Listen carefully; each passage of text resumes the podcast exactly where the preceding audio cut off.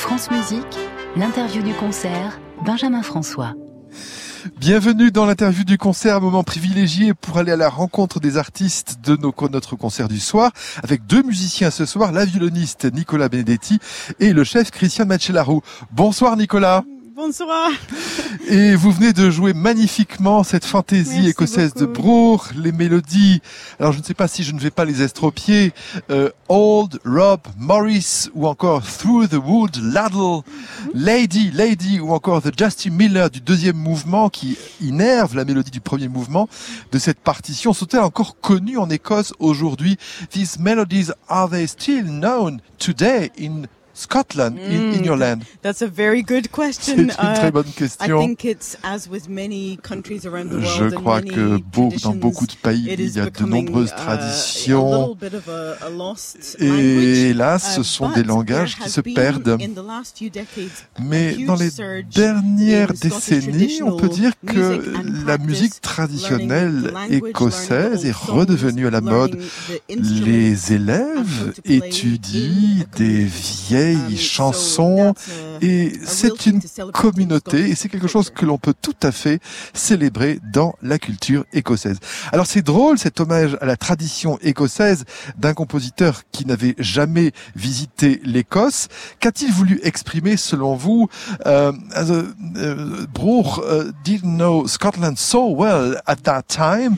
And uh, what do you think he wanted to express with these Scottish melodies? Well, he spent a lot of time very close to Scotland. Il a passé quand même beaucoup de temps près de l'Écosse. Et c'est euh, une culture tout à fait romantique. Il y a quelque chose de mystérieux, quelque chose de sombre, une beauté. Il n'y a pas forcément besoin de visiter le pays pour connaître tout cela. That's very true, c'est tout à fait exact. Euh, il y a un instrument qui est très important euh, dans cette fantaisie écossaise, c'est la harpe. Euh, que ressentez-vous en tant que violoniste avec ce partenaire qu'est la harpe? The harp is a very important instrument in that fantasy. How do you feel with with this instrument and the violin, the solo oh, it's, it's such a beautiful combination. C'est une magnifique combinaison. Et en Écosse, ce, les um, deux instruments sont souvent vont souvent uh, l'un avec l'autre. Et comme vous pouvez le voir, c'est quelque chose de très délicat, les sonorités qui sonnent merveilleusement, deux entités qui sont en parfaite combinaison. And then last question, cette fantaisie a porté plusieurs titres, notamment celui de concerto pour violon. Ne le ressentez-vous pas finalement comme concerto, cette fantaisie? Not really because of the Pas forcément parce que la structure des quatre mouvements et également ces variations qui reviennent toujours et encore. La forme est un tout petit peu exceptionnelle. Une introduction, et ensuite cette mélodie magnifique dans le premier mouvement et troisième, quatrième mouvement avec thème et variation. Fantaisiste, tout à fait ce qui convient. Et cela permet d'imaginer beaucoup de choses avec la pièce. Eh bien, merci beaucoup, Nicolas, de nous avoir rendu visite à France Musique. Et on va vous écouter dans un air de Erich Wolfgang Korngold. Merci à vous. Thank you so much.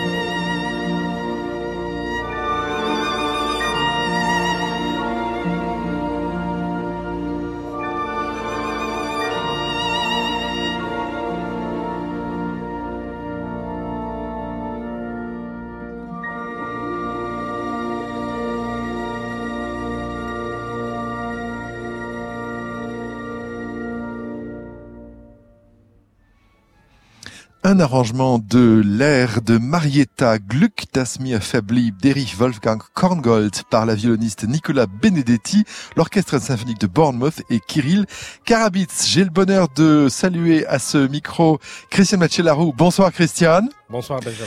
Et vous allez maintenant aborder avec l'Orchestre national de France la grande symphonie fantastique qui est si importante pour cet orchestre Qu'est-ce qu'elle qu'est-ce qu'elle signifie pour vous cette euh, symphonie fantastique avec l'Orchestre national de France? I have to say, I've never been so nervous. Je te dis que j'ai jamais été aussi nerveux. Je connais l'histoire de cette œuvre avec l'Orchestre national de France, tous les enregistrements, et je voudrais m'assurer de ne pas avoir à euh, rendre moins belle la Mona Lisa et pour pouvoir donner une interprétation convaincante. Mais pour la fantastique, je me sens un peu comme un enfant qui euh, est dans un magasin de bonbons et qui regarde tout cela avec toute cette créativité et qui regarde derrière chaque coin. Donc voilà, on va avoir beaucoup de bonheur et pour pouvoir la reprendre dès le départ. C'est difficile de se dire avec cette symphonie fantastique qu'il y a une femme écossaise qui est à l'origine de cet amour de Berlioz et on dirait que quelque part c'est un poème d'amour. Qu'est-ce que vous en pensez? Je pense que ce, n'est pas faux de trouver une connexion um, dans un concert et pour trouver une petite connexion qui est cachée, qui n'est pas forcément évidente. Et bien sûr, Berlioz était un compositeur euh, essentiel, car Berlioz est évidemment antérieur à Bruch. Et il y a aussi une connexion avec Beethoven qui était important pour Berlioz et pour Bruch. Mais l'idée fixe, l'idée de l'obsession, et pour avoir cette euh, ère d'amour qui permet de, à chacun de comprendre cette symphonie. Nous sommes tous follement amoureux de quelqu'un et on retrouve cette jeunesse et de ressentir l'amour que nous avons ressenti lors de nos premiers amours. Et euh, il y a des innovations, Christian, dans cette symphonie au niveau de l'orchestre qui sont extraordinaires quand on pense la division des contrebasses par quatre, c'est quelque chose d'extraordinaire. Pour la marche au supplice, le jeu de cloches, elles sont pas loin de nous, ces cloches, elles sont derrière nous, euh, en scène et en coulisses. Le songe d'une nuit de sabbat et surtout une des premières utilisations du corps anglais euh, euh, dans la scène au chant réclame tout de même aussi cette symphonie quatre timbaliers. Qu'est-ce que le chef d'orchestre que vous êtes pense de cet art d'orchestrer de Berlioz? Well, people forget les gens oublient souvent que cette pièce a été composée très tôt dans le 19e siècle. C'est une pièce totalement romantique. et toutes les innovations de Berlioz, il était dans les standards euh, que l'on étudiait à l'époque dans l'orchestre. et Berlioz a un sens incroyable des innovations. Il prend toujours ce qui est meilleur, la combinaison instruments, il se sert euh, d'outils, il essaye de, coloriser chaque pupitre et c'est une réponse quelque part à ce que Beethoven avait fait avant lui et évidemment avec la neuvième symphonie, avec le chœur. Et Berlioz va essayer de dire je vais apporter mes innovations. J'essaye de me retrouver dans les premières années du 19e siècle. Eh bien, merci Christian Machelaro. Je ne vous crois pas que vous êtes nerveux car vous avez fait cette euh, interview avec une facilité. C'est très bien. Et j'espère qu'on aura euh, réussi à vous détendre un tout petit peu grâce à cette interview. On va écouter Fiddle Dance de Winton Marsalis avec toujours Nicolas Benedetti. Merci Christian et bonne euh, symphonie fantastique.